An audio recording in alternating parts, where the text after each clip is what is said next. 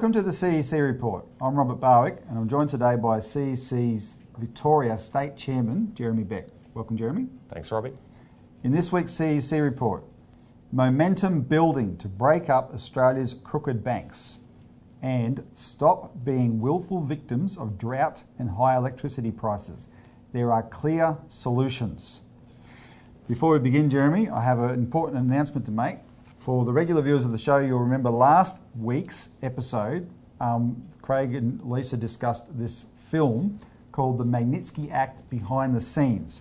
And it's a film that exposes one of the most um, contentious issues between the United States and Russia, which is a, a law that was passed in 2012 that, that sanctions certain Russians for, for, that were accused of being involved in a certain act. And that, that, that law has become the basis of more sanctions targeting individuals, right? So it's something that the, the Russians have taken exception to. It was explained on last week's show. The good news is the producers of the film have just released it publicly online and it's on Vimeo. You can go and watch it. You, you've got to pay to rent it, but if there's any film you're ever going to pay to rent, it's this one. So let's just watch the trailer, the, the preview for this film. The story itself is horribly shocking.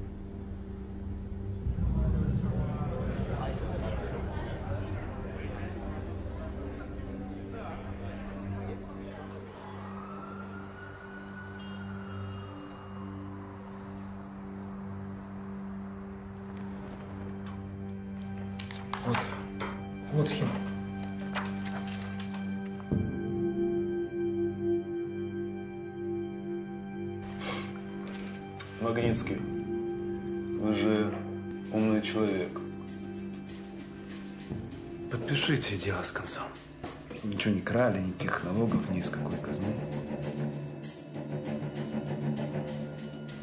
Магнитский герой.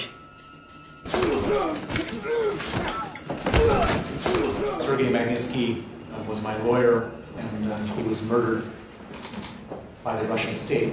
By me telling the story in 10 minute testimonies, it's created laws, it's created major international investigations. It's created huge repercussions with the Russian government. We are sending a signal to Vladimir Putin and to the Russian kleptocracy.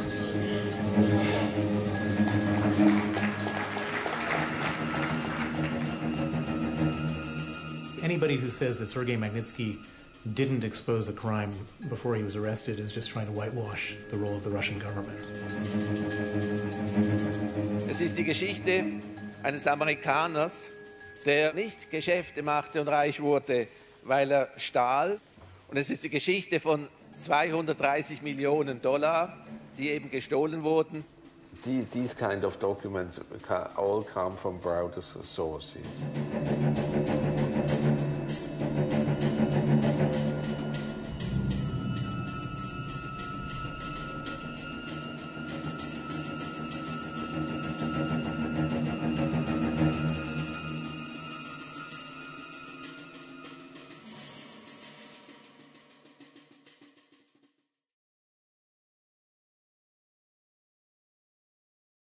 Now, so there you go. I can't emphasize enough how valuable this film is. And what I like about it the most, Jeremy, is that the main character, Bill Browder, who I think is one of the most sinister individuals in the world, his lies are exposed in the film by himself, mm-hmm. by his own words, right? Because the mm-hmm. filmmaker set out to make a film on his behalf mm. to tell his story, and the filmmaker, who's Russian, read the Russian documents he was using and realized they don't say what you say they say.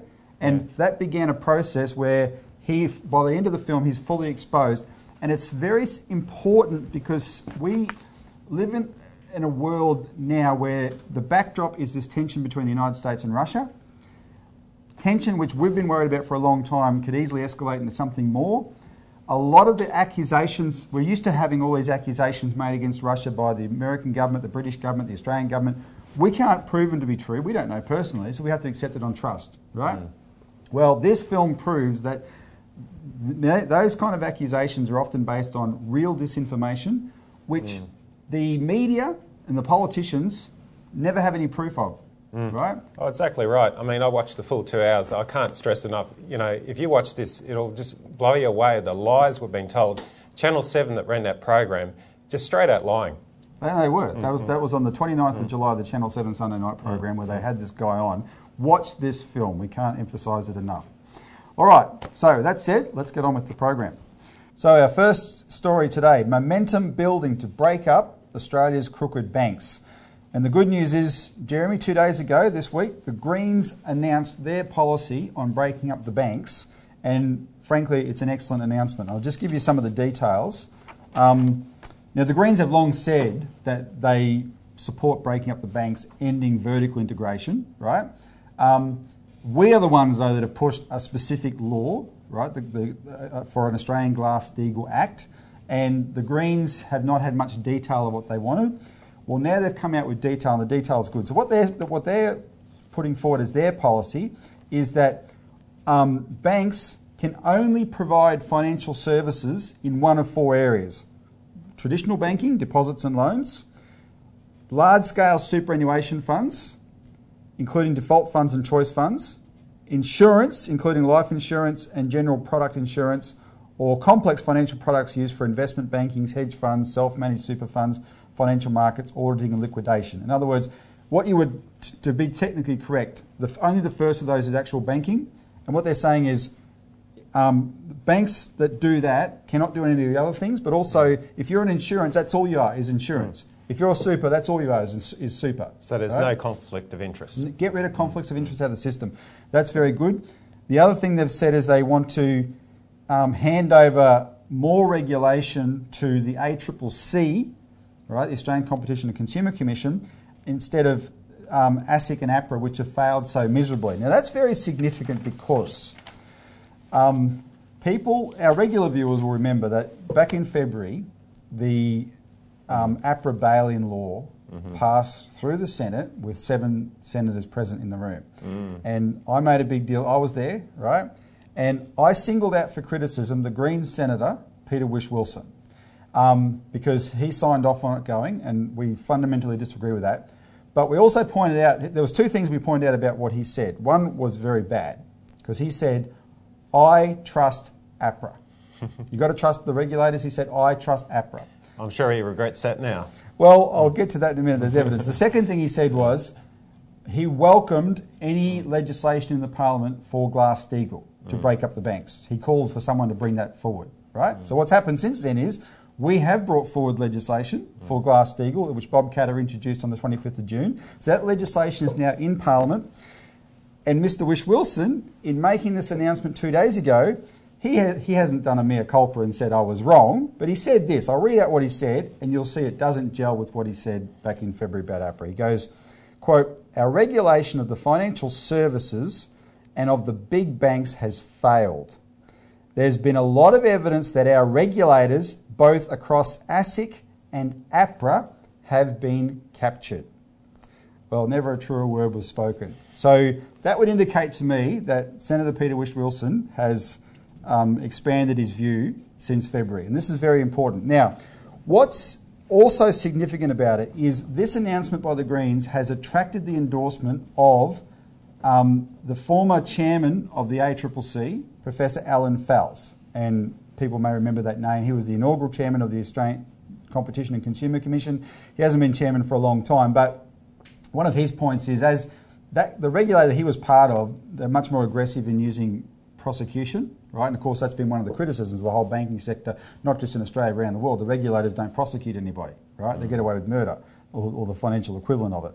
Um, Professor Fels, he's not, he's not just endorsing the Green statement, he's endorsing the policy of Glass-Steagall in his own words, right? So I'll just read, I'll just read the comments that he was quoted in the Australian newspaper saying. He said, there are a number of serious structural issues that need to be considered. The first and most obvious is the separation of the activity of creating financial products and then offering so called independent advisory services to customers on what are the best products. So that's vertical integration he's talking about, right? And of course, Glass-Steagall ends that. You can't be, you, only, you know, if, if you're a bank, you can't provide financial services and then provide the products that you advise people to buy, right? You can't do that. Um, so he's, he's singling out vertical integration. Now, and then he went on to say, quote, a second very important one is whether there should be a structural separation between traditional banking activities and the more risky investment activities. He said, he wanted to say, banks benefit from the implicit guarantee on their deposit liabilities which flow into their trading activities. So, what he's talking about there is what some people in Australia call horizontal integration, but that just means the, what Glass Steagall is, is very fundamentally about separating traditional banking from investment banking, right? So, he's endorsing the separation, both types of separation. That's what the bill that Bob Katter introduced does, mm. right? So, we've got someone of his ilk endorsing that. Now, I'm making a big deal about him endorsing it. He's just one Australian name, but he- as you know, he's he he then he joins some very prominent people around the world mm. who also endorse it for the same reason, right? He's just one of the more prominent people in Australia to come out for this. So, what the Greens announcement has achieved is expanded the debate. And very usefully, I'll be in Canberra next week um, talking to members of parliament. And the timing is very useful because now this is the more people come on board and expand it, um, this puts the onus on the two major parties, Labor and Liberal, and that's where our mobilisation comes in. So, to regular viewers of the CEC report, as you know, we want you to be involved in this. Keep, if you haven't contacted your member of parliament, demand they support Bob Katter's bill, do so. If you already have done so, do so more. Keep the pressure on them because although the Greens have made this announcement, they don't have a bill. The mm. bill in Parliament is Bob Katter's bill, mm. right? And we, with this kind of momentum, um, I fail to like the, the banks are going to do everything in their power to try and stop it, but they're not. They don't have absolute power. Mm-hmm. They're not all powerful, right? And this is going really well. So, but it's because of people like you, the viewer, who's involved in this campaign. Um, so let's take a break. When we come back, Jeremy can do most of the talking.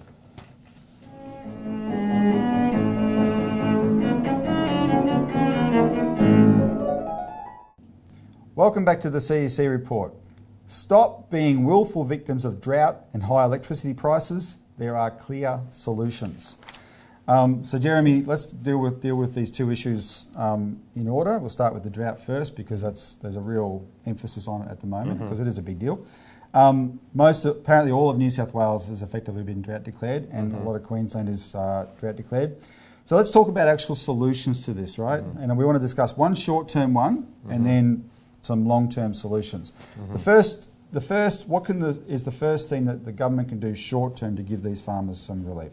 We need legislation to deal with the banking side of things, to have a debt moratorium.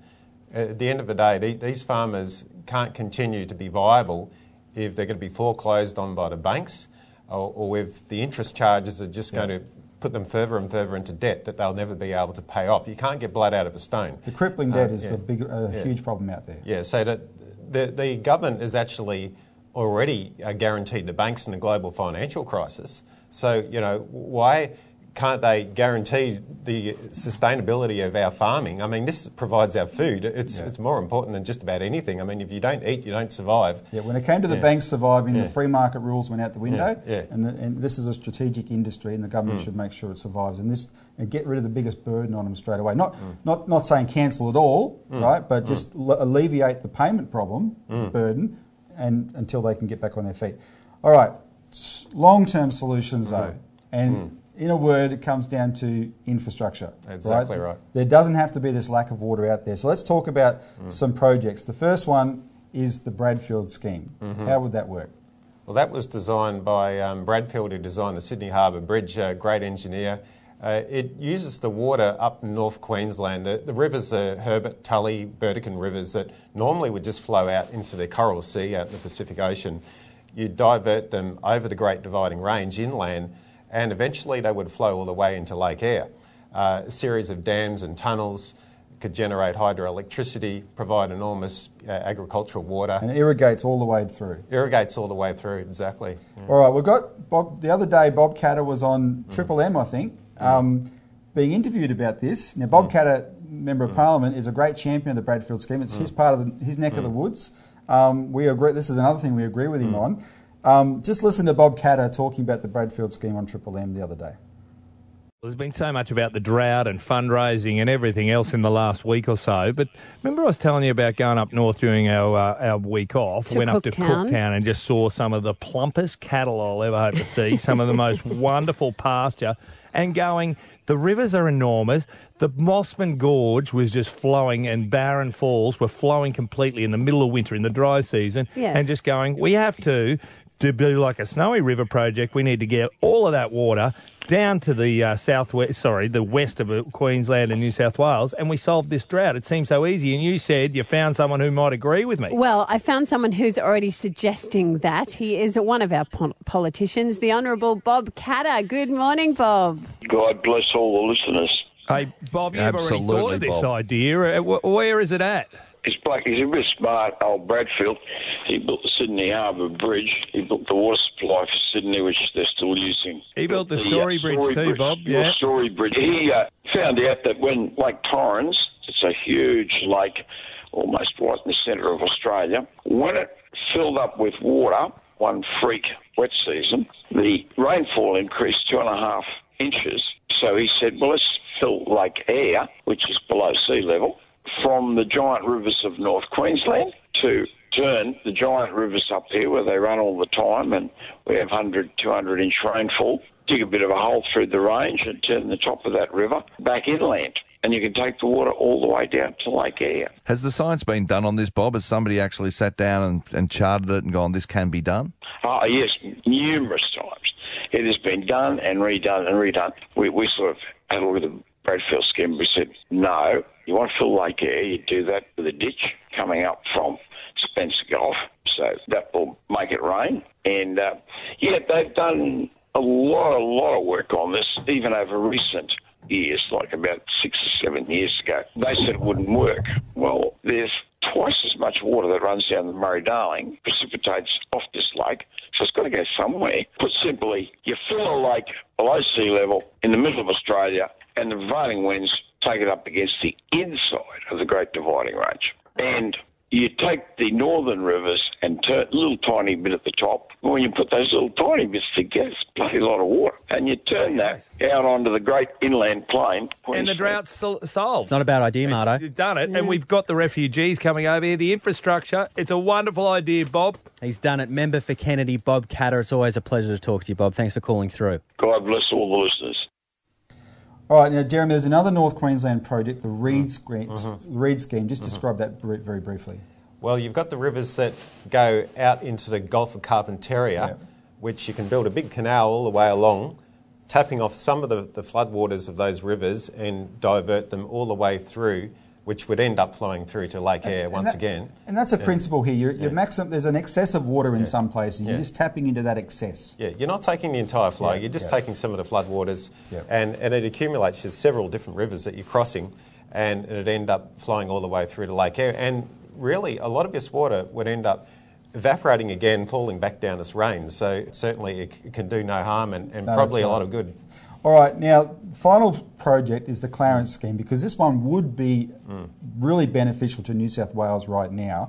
We'll put the map on the, the Bureau of Meteorology map on the, on the screen where you see the areas marked in drought. We've overlaid with it where these, these areas that would be improved by these projects. So, how would the Clarence River scheme Mm-hmm. work? Similarly, uh, you're taking the water on one side of the Great Dividing Range and sending it over.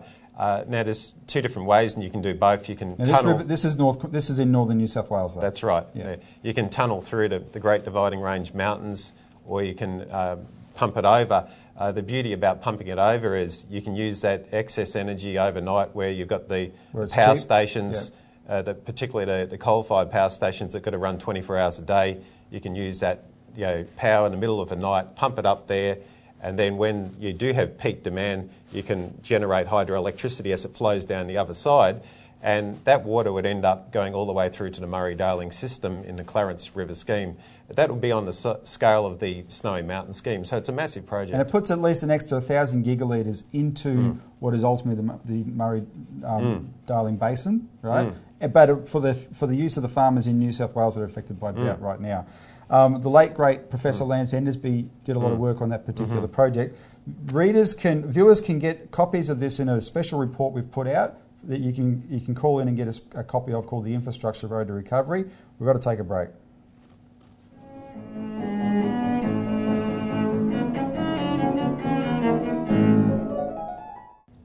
Welcome back to the CEC report where we're discussing real solutions to drought and electricity prices. So, Jeremy, on to electricity prices. Um, the question is you, as you posed in an article in the Australian Alert Service this week, which people can call in and get a copy of as well. Jeremy has two articles on this subject. So, if you want to know more, you can get a copy of the Infrastructure Road to Recovery and the, this week's Alert Service. How stupid are we when it comes to Mm. electricity prices? Tony Abbott has said um, he's, he's, he's recently put all the blame on renewables. Mm. Um, is he right, or Mhm. is, it, is there something else going on? Well, the privatisation plays a, a big, big role, and, uh, And that's what he never says. Of course, uh, and and the national competition policy, which forces the breakup, or already has forced the breakup, of the retail from the generation from the distribution parts of the power, so that all these government-owned corporations are effectively run like private corporates, and and uh, the the CEOs are on multi millions. There's advertising, marketing costs. You're bombarded with ads, telemarketers. All this adds to your bill. Uh, Yeah. So that that is insane. So sure, you know, the, the green energy is expensive, and that's true. But the privatisation is a big part. And so, if we if we go back to before re- renewable energy and Mm. before privatisation, that's how far you got to go back to when we actually genuinely had cheap electricity in Australia. Mm. Well, well, back then, you know, we had the, the hydro schemes, which is the best renewable that we do have is the hydroelectricity, because you do have enormous energy flux density where you've got hundreds of metres of head of water forcing these turbines around, much more than a little bit of puff of wind with the wind Yeah, yeah. turbines, and guaranteed all the time. Uh, whenever you turn it on, you'll get hydroelectricity. And we had power that was a fraction of the price uh, Yeah. with the Tasmanian Hydro, the Snowy Mountain scheme. And if we had nuclear power in Australia, which we're not even using, uh, there's enormous potential to have cheap power. Well, let's talk about the stupidity, Mm. um, starting with coal. What are we doing with coal that's so stupid? Well, we're, we're sending far more coal overseas than we're burning ourselves, selling it off billions and billions of dollars overseas for other countries to burn. Meanwhile, we're, we're shutting down our coal fired power stations. So global emissions will keep growing anyway, anyway no matter what we do. It's insane. Uh, the same with uranium. We're selling off uranium overseas, but we have a ban on its use here. And uranium use overseas, nuclear, as you, you Mm. took, you've took, took, took issue with a Labor member of Parliament on this, Mm. Mark Dreyfus, Mm. nuclear power plants are Mm. increasing around the world. Mm. Well, the, the capacity is, is dramatically expanding now with China's particular growth. Uh, yeah, there's, there's dozens and dozens of plants popping up But all over even, the place. but even in Japan, Mm, where the mm. big scare was and they shut them down, Mm, but you're mm. saying they're, they're bringing them back. Yeah, definitely. They've already opened several, and they've got several that are planned to be constructed. So uh, they they've just announced that the Japanese government's just announced in their energy plan that they do want to generate a very substantial amount of electricity from nuclear power. So that, that's coming back in Japan. And if the concern is climate change, if, they're, if they're that type of person, that is emissions free energy. Mm. We provide the uranium, Mm. but we don't let ourselves use it. Yeah, well, it doesn't make any sense at all. I mean, we, we need a complete change. We need to get out of the Paris Agreement, which is insane. We need to stop this tokenism of green policies, which are not even benefiting the environment anyway. I mean, if, if you look at the, the areas around our coal fired power stations, the air is cleaner there, according to the, the EPA, the air is cleaner there than in Melbourne or Sydney, where all the vehicle emissions are more, more relevant. And as you said in your article, we need Mm. to go to, back to a public ownership model where these things are not run for profit to gouge us all. Mm. Anyway, thanks, Jeremy, Mhm. For joining Thanks. us and for that, Thanks, those Robbie. insights. Call in and get a copy of these reports. As I said, thanks for watching the CEC report.